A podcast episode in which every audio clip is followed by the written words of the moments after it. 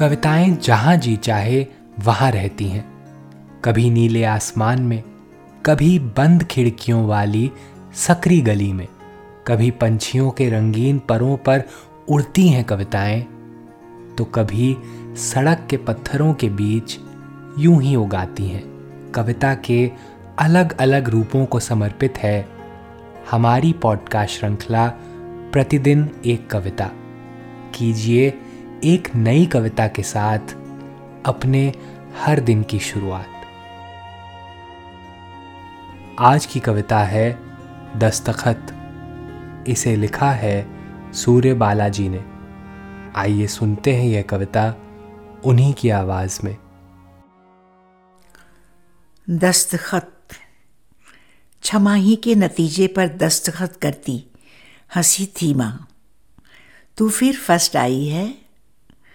दुबली उंगलियों में कांपी थी कलम। यज्ञ की समिधा सी, पूजा की चौकी पर झुके माथे के नीचे उसकी आँखों की कोर टपटबाई है। हो गए दस्तखत। आज की कविता को आप पॉडकास्ट के शो नोट्स में पढ़ सकते हैं।